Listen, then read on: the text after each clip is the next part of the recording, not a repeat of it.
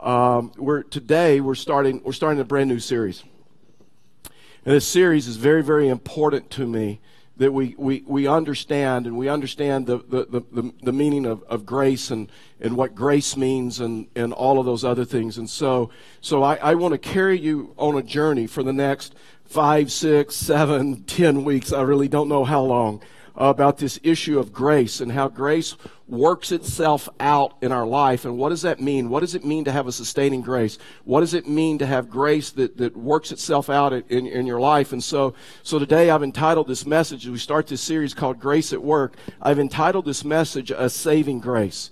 Um, and really and truly, this, this is just a basic this is a basic sermon, and for some of us, it's going to be a little bit of a review. But you know what? It never hurts to remember just the, it, to, to never really forget the basics of the Christian life. And I know uh, sometimes some of you think I use way too many football illustrations here, right? Because uh, every once in a while I'll get emails say, hey, not everybody's a football fan. We didn't understand that illustration. And so, uh, so, I, so I'm going to try to broaden my horizon and use some illustrations that don't include football. It, I, I know, I know. Uh, I never will forget. I know this is totally off the subject, but you're the guys. You guys got me off the subject, and so uh, when we uh, when we first started the church, I wanted to do a Bible study for for men, and and not a lot of men wanted to come. And so I wanted to convince the men that, that like real men go to Bible studies. And so you guys need to do this because, and I wanted to reach a lot of the guys in our church. And so I just used an illustration one weekend. I said, Hey, listen, men, if, if you're wondering whether this Bible study is for you or not, because we did boys bullets and barbecue, we went to Beacon Hill races, we did some other things. And so I'm like, men, if you're wondering if this Bible study is for you or not, on the weekend, if you have a choice between watching figure skating and football, and you choose figure skating, then this Bible study is probably not for you. And I learned a lot more men watch figure skating than what I thought in our church. so anyway, I'll try to watch the football illustrations, but but sometimes it's good to come back to the basics of life. Vince Lombardi, uh, who's who was a coach of the Green Bay Packers, um, the Packers had played the Vikings. They're uh, in Minnesota it was a horrible game, and the Vikings like slaughtered the, the Green Bay Packers. And so Vince Lombardi was embarrassed, and so he told his team immediately following the game, "Don't even go to the locker room. You're, the buses are waiting for you outside the stadium. You're going to load up on the buses. We're taking you to the plane. You're going to fly back to Lambeau Field in your wet uniforms, and I want you to." To, when you get to Lambeau Field, we've turned the lights on. You're going to meet me at the 50 yard line. And so the team got there and they're around the 50 yard line. Vince Lombardi walks up and he always wore like an, an overcoat. And he walks up into the center of his football players. They were professional football players. Many have been playing for years. And all of a sudden, out of his coat, he pulls out a football. And he goes, Men, this is a football. We're going to start off with the basics. And so sometimes in the Christian life, it is good to be to, to be reminded of some of the basics of the Christian life. Listen, if you do not understand today's message, then, then, then it's going to be hard for you to have a foundation as we walk through the next 10 weeks.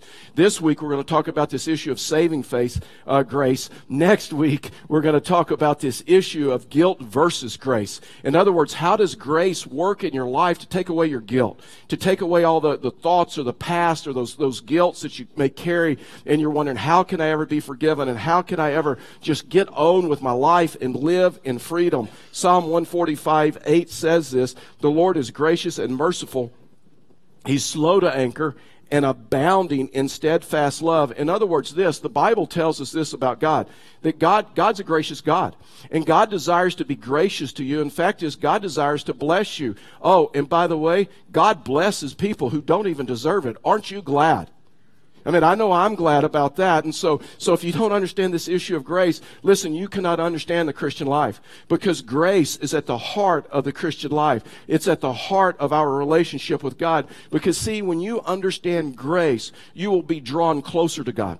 When you understand grace and that God desires to be gracious to you, then you will, you will not have any of those barriers that sometimes we put up between us and God, that you will be drawn to Him. Fact is, the more you understand grace in your life, the more that you're not only drawn to God, but the more gratitude that you have for Him. Now listen, grace is like this multifaceted uh, aspect or part of the Christian life. And there's many definitions out there about this issue of grace because I think grace is so lar- large, it cannot be defined by one definition. One of the definitions that, that really resonate with me, somebody else said, it wasn't, it doesn't come from me originally, but someone else said, grace is the face God wears when he looks at my failures. Grace is the face that God wears when he looks at my sins and he responds graciously to me. See, I'm telling you, when you understand this issue of grace, it's going to bring unbelievable joy and freedom in your life. Fact is, this issue of grace is the most liberating thing in the world. And, and you can be a Christian for 10 or 15 or 20 or 30 years and never really understand the issue of, of grace. I'm going to give you five principles about this issue of grace, but I, I, I just want you to know that my aunt, Aunt Betty, uh, wrote most of this sermon for me. When I was uh, when I was a senior in high school, my my aunt is the one that gave me a little pocket Bible for my graduation. And in the flyleafs in the in the back of the Bible, you know, the blank pages, uh, she wrote how to become a Christian. And in her day, it was called the Roman Road. Uh, but, but, she wrote the process for me because she was worried about me. Uh, she wrote the process, she wrote it out, the roadmap uh, to become a Christian. She also, on another flyleaf, she wrote all the, the martyrs of the faith, all the people that had given their life to Christ. And so I, I still remember that. And in fact, as I still have, have that Bible, it's, it's on my desk at my home office. And, and uh, she gave me that Bible when I graduated from high school. A few years later, my life falls apart. And she and her husband, Aunt Betty, Uncle Bob, are the ones that I lived with for a period of time. They're the ones that, that took me to church. They're instrumental um, in, in my faith. And so, so really and truly, she wrote this, this message. And, and I'm telling you, because of how I came to Christ and because of my life before Christ, it took me a long time to understand this issue of grace. And so grace is just very personal to me. It's, it's been a journey of mine for, for a number of years, and it will continue to be. And so I, I, just want to give you I just want to give you just five principles this morning about just this, this issue of grace and God's saving grace and what is God's saving grace and, and what does that look like. And so so here's the first one. God God's saving grace, it is a free gift. Salvation or God's saving grace is a free gift. And so Ephesians chapter 2 verse 8 says this. It says for grace you have been saved through faith and this is not of your own doing. It is the gift of God, not a result of work, so that no one may boast. In other words, what the Bible says is, tells us in Ephesians is that this issue of grace is a free gift. And so if, if you were to ask maybe maybe some people that you go to go to work with or go to school with or maybe in your home, maybe some people in your neighborhood, maybe some people that maybe even on your way home and you start having this question, and you, and you ask this question, and you ask, hey, let, let me just ask you, how do you get to heaven? Now, listen, there's a lot of different answers to that. One of the most common answers, and you know, unfortunately, sometimes it's even even believers will answer this question this way. But one of the most popular answers, or maybe I could say it like this: I could summarize the majority of the answers when people answer that question on how do you get to heaven. Most people will say something like, "Well, you, you got to earn your way." In other words, you got to earn your way. You, you got to you got to do some things to get to heaven. In other words, you got to you got to live your life and try to do do your best. You got to work real hard. You, you got to do some religious things. I mean, you need to take communion. Uh, you need to do some rituals. You need to do some things. Or or some people say, you know what? Uh, you need to make sure you do more good things better than more than bad things right. And if your good pile is higher than your bad pile, then when you die and go to heaven, God looks at your two piles, the good pile and the bad pile. And if the good pile is higher than the bad pile, then He says, you know, come on in and, and you can have heaven. And so, but you and I need to understand that grace is an absolutely free gift. God says that salvation is a gift and it's a free gift. In other words, this issue of salvation, you cannot earn it, you cannot work for it, you cannot deserve it, you cannot buy it, you cannot work for it, you cannot do enough good things to earn it. And so, listen, the fundamental difference between Christianity and all the other world religions is this issue of it's this issue of grace.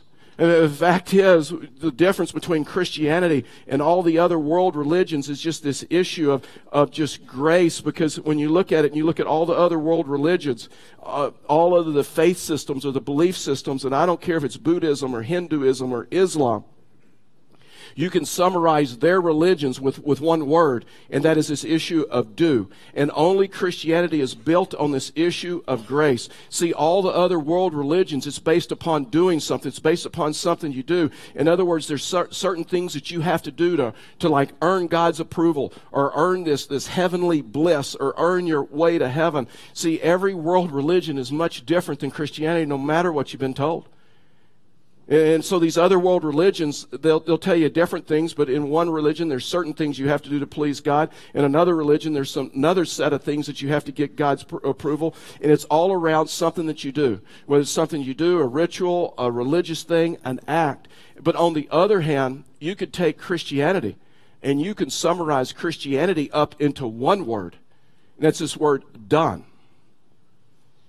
It has been done for you. Fact is, just this is just free for you this morning. Islam, Islam, Muslims, Islam, in in in in their religion, there is no theology of grace. Uh, when I was in seminary years back, uh, I still don't know how our professor got this approved, but it's a crazy deal.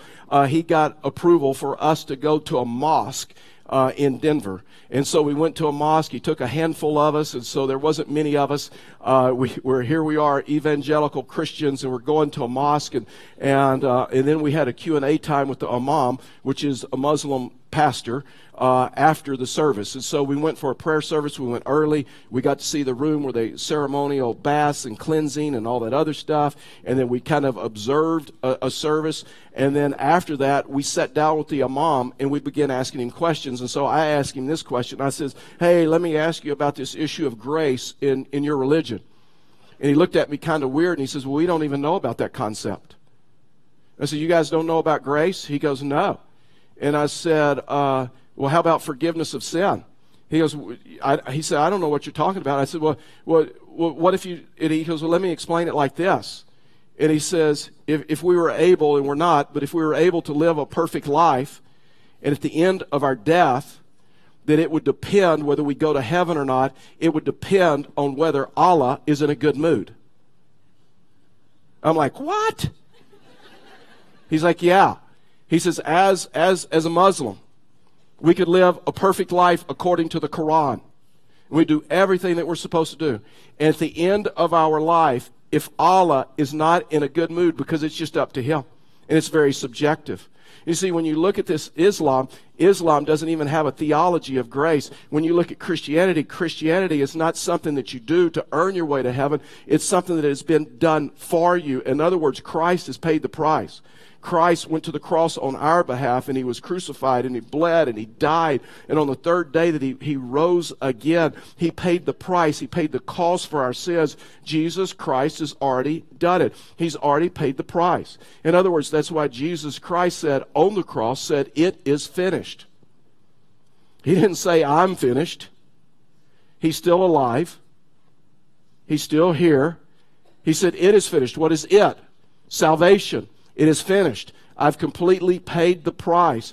And so the third, the second thing is this it is a free gift, but the second thing is this it is received by faith. It is received by faith. God's gift is received by faith. Ephesians 2 8 and 9 again. For by grace you have been saved through faith, and this is not of your own doing. In other words, it's something that has been done for you. You don't work your way to heaven. You don't earn your way to heaven. You don't try to do more good things than bad things. You don't, try, none of that. It is the gift of God, not a result of works, so that no man may boast. In other words, faith is the key that unlocks the door to heaven. And so, what Scripture says is that this issue of heaven is received, this issue of salvation is received by faith. In other words, it's a free gift. You don't do anything to earn a gift, right? It's a free gift. I mean, this morning, if I took if I took a present and I put it here on, on the platform and I said, this, this is for you. This is, this is a gift for you. Then you, by faith, would have to get up and make your way down here and take the gift and open the gift, or the gift would be absolutely worthless to you, right? You have to receive a gift. Uh, my mom is, uh, is 80 something years old. And as many of you know, my dad passed away a year and a half or so ago. And so she's still walking through that transition. And, and uh, for this Christmas, uh, my wife, Karen, knew that my mom wasn't going to put up a Christmas tree. And so as a result of that, Karen ordered a really nice, live uh, uh, Christmas wreath uh, for, for a table, table piece or whatever it's called. And so it was a live Christmas wreath. It was about this big. And then it came with like a red candle and, and you stuck a red candle in it. And so that way my mom would have something at home that was like a Christmas tree. And so my mom is one of those people that does not believe you. Sh- she believes that you shouldn't open any gifts before Christmas. And so even though I called her, even though my wife called her, even though we encouraged mom, mom, you're going to get a gift from us and whatever you do, open it as soon as you get it. My mom didn't open it. It's like a living plant. Well, she, she didn't open it. And for two weeks, it just sat in her house. And so she finally opened it, and, and we get a thank you note from her that basically said, Hey, the candle was nice, the thing was dead. We, so so to, to, to, to accept a gift, you have to open it and you have to exe- accept it. And that's what he's saying. Listen, my salvation or your salvation isn't based on your, on your performance, it's based on God's promises. Listen, you, your salvation is not based on your goodness. It's based on God's grace. Your salvation is not based on your merit, it's based on God's mercy. And what he's saying is this over and over in Scripture, this issue of grace, it's a free gift. And it's offered to you. But you have to receive it, you have to accept it, you have to open it by faith. The third principle about this issue of saving faith is this it's available to everyone. I mean, this issue of, of, of salvation, this issue of grace, it's available to everyone. In other words, when you look at this issue of salvation, God doesn't play favorites. Listen, I want you to know this morning, regardless of your background, regardless of your religious background, regardless of your status, regardless of how many times you've gone to church in your past, regardless of how many times you haven't gone to church in your past, uh, regardless of, of your sin, regardless of, of, of, of things that have gone on in your life, regardless of your background, this, this is it's available to everyone, regardless of how many times you've gone to church or not gone to church. Romans 4:16 says this. Says this is why it depends on faith. In order that the promise may rest on grace and be guaranteed to all his offspring, not only to the adherent of the law, but also to the one who shares the faith of Abraham, who is the father of us all. And so when, when you look at the Old Testament, this task was, was given to the Jews, and then the, because of the cross and the new covenant, uh, now God has given that task to, to the church, and, and now it includes the Jews and it includes the, the Gentiles, and, and it includes everybody. It includes everybody who puts their faith in Christ. And so God says this salvation, this salvation, it's open to everyone. It's open to, to even the people you disagree with, even the people that you ju- ju- dislike. That what Scripture says is this salvation is open to everyone. Romans chapter 10, verse 9 says this says, If, he's talking about the process of salvation, if you confess with your mouth that Jesus is Lord and believe in your heart that God raised him from the dead, you will be saved. So, in other words, it's something that you do in your heart, it's something that you confess with your mouth, and, and you'll be saved. So that's the promise. Listen, your salvation is not based upon your performance, it's based upon the promises of God. And that's the promise. You will be saved. And he goes on, for with the heart, with the heart one believes and is justified. And with the mouth one confesses and is saved. For the scripture says, so here we go, everyone. Salvation is open to everyone, to all. And he said, Everyone who believes in him will not be put to shame. For there is no distinction between Jew and Greek, for the same Lord is Lord of all, bestowing his riches on all. There's just another word for everyone. Bestowing his riches on all who calls on him. For everyone. You, you kind of get the picture that Paul wants to make sure that we understand, understand salvation. It's open to everyone.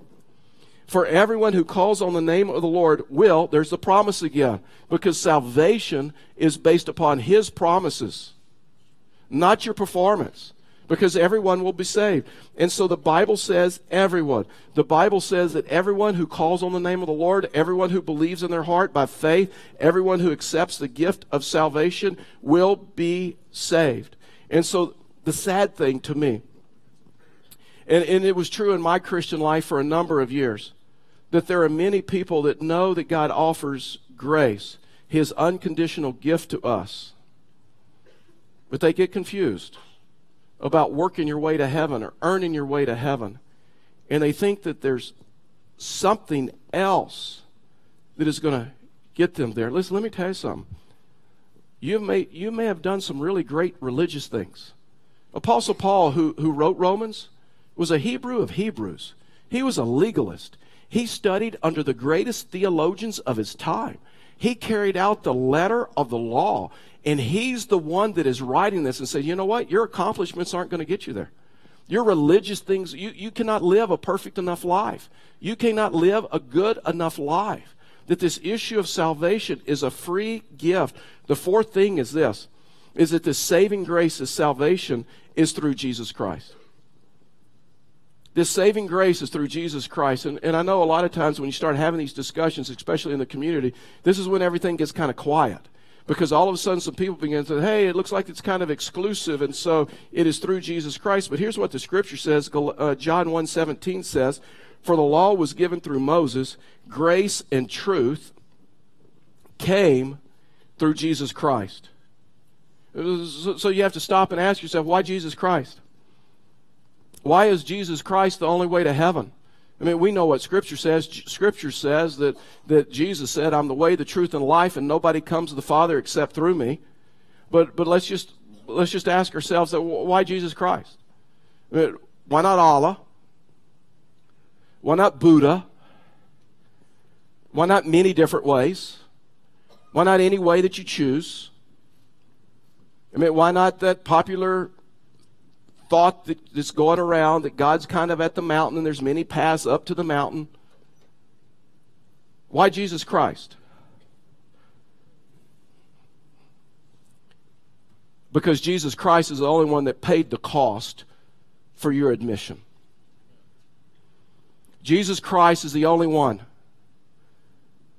that knew no sin, that lived a perfect and a sinless life, took on our sin, went to the cross, and did exactly what he said he was going to do. He was crucified, he was buried, and on the third day, he rose again and he conquered sin and he conquered death. 2008, Karen and I took a group uh, from our church to, to Israel. And we were there for about, for about 10 days, and, and we saw all the sights, but I, I still never forget when we went to see the, the tomb. And so we went to the garden tomb, the tomb where, where Jesus was buried, and um, and then we then then we also took communion right outside of the tomb, and it was just one of those spiritual markers that are in my life. And and so I never will forget. We're waiting on our time. There's a line, and we're waiting on our time with our group. And and Karen and I were kind of at the end of the line, and, and so we're waiting on our time because the tomb is really small, and so you can go in as a couple or you can go in as a single, but probably not much more than that. And so we were waiting on our time, and I'm just sitting there and I'm having this conversation with God, and I'm sitting there thinking, and I'm thinking, you know, wow, this is interesting. Thousands upon thousands and millions of people come to see this tomb, thousands every year. And this is probably the only historic site. This is probably the only thing that people spend thousands of dollars and travel long distances to go and to look at to see what is not there, to see what is missing to see an empty room. And here's the amazing thing about that I, I never will forget. Karen and I had gone in, and, and, and, and we were in the tomb, and you, you almost have to crawl to get in the tomb. And uh, we, we had our time there, and then we're, we're coming out. And as we're coming out, over the opening of, of, of, of the door in the tomb is a sign. And, and it just simply, it's just a simple sign. And it's a sign that said, Jesus is not here. He did exactly what he said he would do. So, the reason that Jesus is the only way, is the way, the truth, and the life, and no one comes to the Father except through him, is because he is the one that paid the price. He is the one that has already paid for your salvation, and nobody else has, has done that. I mean, Romans 5:15 says this. But the free gift is not like the trespass. For if many died through one man's trespass, much more have the grace of God and the free gift by the grace of that one man, Jesus Christ, abounded for many. And so the law will tell you that when you blow it, when you sin, that, that you've, you've blown it. But grace says you blew it, you're forgiven, here's your way back. Now, listen, in the New Testament, it's one of my favorite phrases for description of, of a Christian. See, in the New Testament, they didn't really, Christians didn't refer to themselves as Christians. Uh, Christians didn't really refer to themselves as believers. In fact, is the most popular term was the term that Paul used, and they would describe themselves as in Christ, in Christ, in Christ. That's how they describe themselves. Fact is, the Apostle Paul used that phrase in Christ 120 different times. It is, it is my favorite description of a Christian is that we're in Christ. We're in Christ. I thought about this a lot, just how to illustrate this to you this morning. Last night, it, it or over the weekend, last night in the middle of my sermon, I got it. I, I got it how to, how to illustrate this. So, so this is just a connect card. And let's say this connect card represents my life. And so, uh, in the Bible, let's say this Bible represents Christ, okay? So the card represents my life, the Bible represents Christ. And so we're born, and we're born with a sin nature, and so there, there's, there's a tear. What was once perfect is no longer perfect. And so I start walking through life, and, and I sin, and I have bad thoughts, and I have bad actions, and, and I, I do and say some hurtful things, and I'm walking through life, and, and this is that was once all uh, perfect is now tattered and torn and, and maybe crumpled and maybe I've torn somebody else's life and they've torn my life and, and I go through life and I have sin and I'm no longer perfect and, and I can no longer be moral enough or good enough or whatever to enter heaven. And so I have this life that is just messed up and it's no longer perfect. In fact, is it has a lot of problems. And so I come to Christ and I accept his free gift and I accept him. And so here's what the Bible tells me. The Bible tells me that when I accept him, God takes me and He puts me in Christ. And you can no longer see the sin. You can no longer see the guilt. You can no longer see the imperfections. You can no longer see the hurt and the tattered life. And when God looks at me, he doesn't see that card and he doesn't see that sin. You know what he sees? He sees the righteousness of Christ because I am hidden in Christ. I am in Christ. That's how come we can say that we have the righteousness of Christ. In Christ we are perfect. In Christ we are totally forgiven. In Christ we are deeply loved. Oh, and guess what? When I go to heaven, and when I come to those gates and whatever your theology says about that and how that whole thing happens, when I go to heaven, God does not look at my sin and He doesn't look at all, all of that other stuff. You know what He sees? He sees Christ. And he lets me into heaven. I'm telling you, when we understand this issue of grace, it will change your life. Galatians 2.21 says this. It says, I do not nullify the grace of God. For if righteousness were through the law, watch this, if righteousness were through the law, then Christ died for no purpose. Listen, if I could do enough religious stuff, if I could earn my way to heaven, if I could work my way to heaven, then you know what the scripture says? That Christ's death had no purpose. There are a lot of people, they don't even know what they're saying. There's a lot of people that said, you know what? I can earn my way of heaven. It's just taking communion where the, where the, where the, where the bread becomes the body and the juice or the wine becomes the blood. And it's receiving Christ that way. I'm going to earn my way to heaven. I'm going to work my way to heaven. I'm going to do some religious things. And you know what scripture says? If you could work your way to heaven, then Christ's death on the cross was a waste of time. And he paid the price for the forgiveness of your sins, and it's a free gift, and you just have to accept it, and you accept it. And you accept it by faith. The last thing is this is that it lasts through eternity. This issue of grace, this issue of salvation lasts through eternity. In other words, that's where we get just talking about eternal life. Romans 6:23 says this, "For the wages of sin is death, but the free gift of God. Again, you just keep seeing this. It's a free gift. It's a gift. It's a gift. Just accept it, receive it. The free gift of God is eternal life in Christ Jesus our Lord. And the results of God's grace, it goes on and on and on. It's grace upon grace. Eternal life is one of the benefits of grace. Eternal life or grace, maybe you could say it this way, is just that gift that just keeps on giving, but there, there's just one catch. You have to accept it. Man, you, you have to believe. I mean, it's like a gift that that gift to you, a gift to my mom, is like worthless unless you open it. Isn't I'm telling you, you're never going to get a better deal than this. You're never going to get a better deal if you'll just believe, if you'll just open your life to Christ, that all of your sins will be forgiven. You'll be covered by grace, grace upon grace for eternity if you'll just believe, if you'll just, you're never going to get a better gift than that. And so some people will push back and they get real nervous in a message like this. And some people say, well, don't you need to, don't you need to prove this over a period of time?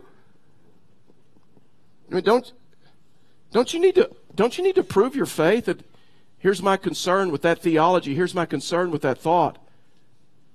Because this is what people are really saying that when, when people believe, they're not really entirely sure of what they believe. I mean, I believe, but don't you need to prove it? And, and, here's what happens to people like that. They live in this state, they live in this land of, of in between with their life.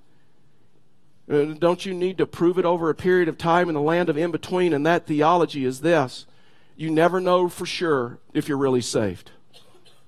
You just kind of wonder did, did I really believe?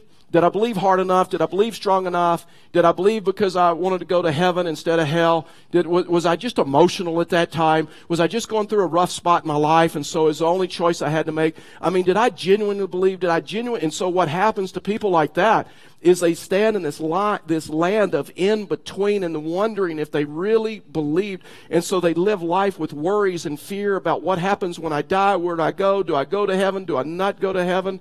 Well, see what Jesus is presenting. Jesus is presenting a, a, a, a sure thing that if you will simply believe, fact is, it's an act of belief. If you'll believe in your heart and confess with your mouth, you will be saved.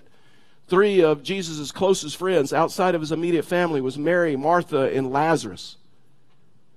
In John chapter 11, verse, uh, we'll start reading at verse 21. John chapter 11, verse 21. Jesus leads Martha. Listen, Martha had done some unbelievable religious things. And so, watch this. Martha said to Jesus, Lord, if you had been here, my brother would not have died. But even now I know that whatever you ask from God, God will give you. Verse 23 So Jesus said to her, Your brother will rise again. And Martha said to him, I know that he will rise again in the resurrection of the last day. So here we go. All of a sudden, Jesus turns this and he begins talking about this salvation. He begins talking about this free gift to Martha. In verse 25. And so Jesus said to her, Martha, I'm the resurrection and the life. Whoever believes in me, though he die, yet shall he live. And everyone, so Jesus said, everyone. It's open to everyone. And so Jesus everyone who lives and believes in me shall never die. Martha, do you believe this? Uh, I need to hear it from you. Do you believe this? And she said, Yes, Lord. Confess with your mouth, believe in your heart. Yes, Lord, I believe that you're the Christ, you're the Son of God who is coming into the world. See, there's a lot of people say, oh, this belief thing, just this belief thing, it's way too good to be true. I mean, you mean you're telling me that if you'll just believe that all of your sins, all of your mistakes, all of your past will be wiped away? I mean, when you look at this exchange that Jesus had with Martha, Jesus led her to believe. Jesus didn't say, prove it. Martha, in five years, 10 years, 15 years, 20 years, we'll see them. We'll look at all of your good stuff. We'll look at all of your works. Jesus never said that. Jesus said, Martha, if you will just believe, if you will accept this, your sin will be forgiven, your sin will be covered, and you'll have the gift of eternal life. The Lord, the Lord longs to be gracious to you. Does this mean that I can just accept this salvation and live life however I want? No.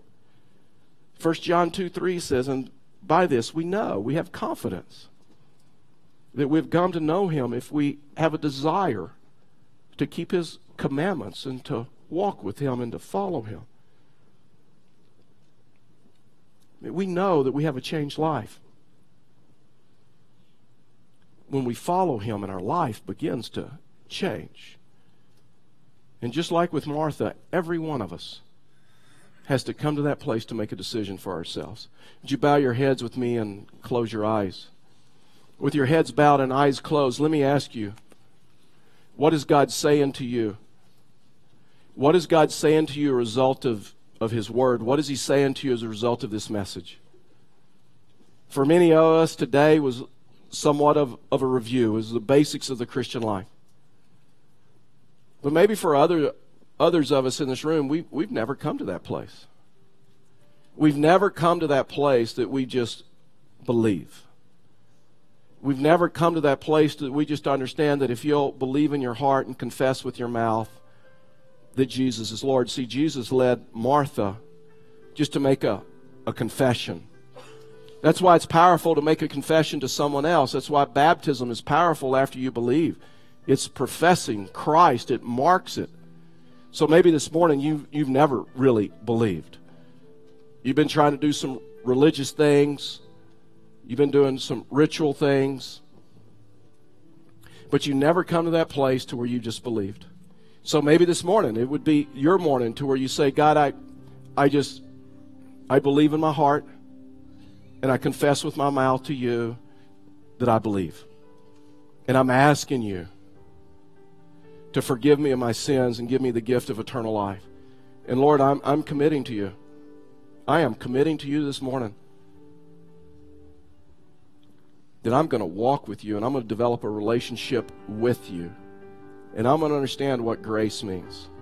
Maybe some of you here this morning, you've been believers, and maybe, maybe you've flopped back over to this issue of, of works. And I, I just got to do some religious things. I just got to work myself. I just got to earn my way. And maybe this morning God would carry you deeper into this area of forgiveness. You see, when you believe it's about works, and that's why you have to rededicate your life every week or you accept Christ over and over and over.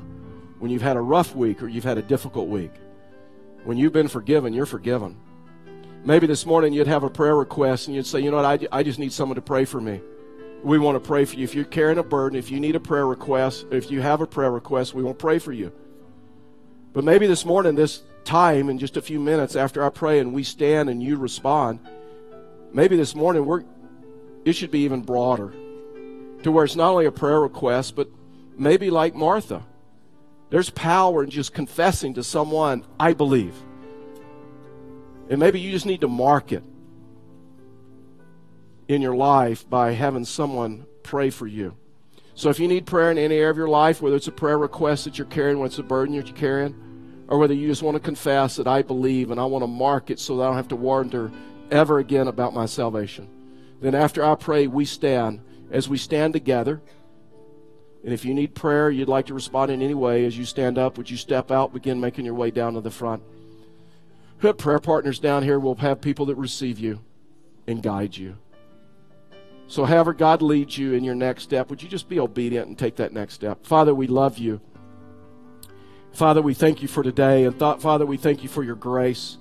And Father, we just ask by the power of your word and the power of your name that you'd draw this church very closely to you. And Father, we'd respond to you. And that we'd understand what grace means. And Father, would prayers be answered? Would people find encouragement and support and comfort this morning? as we minister to each other. For we ask these things in Jesus' name, amen.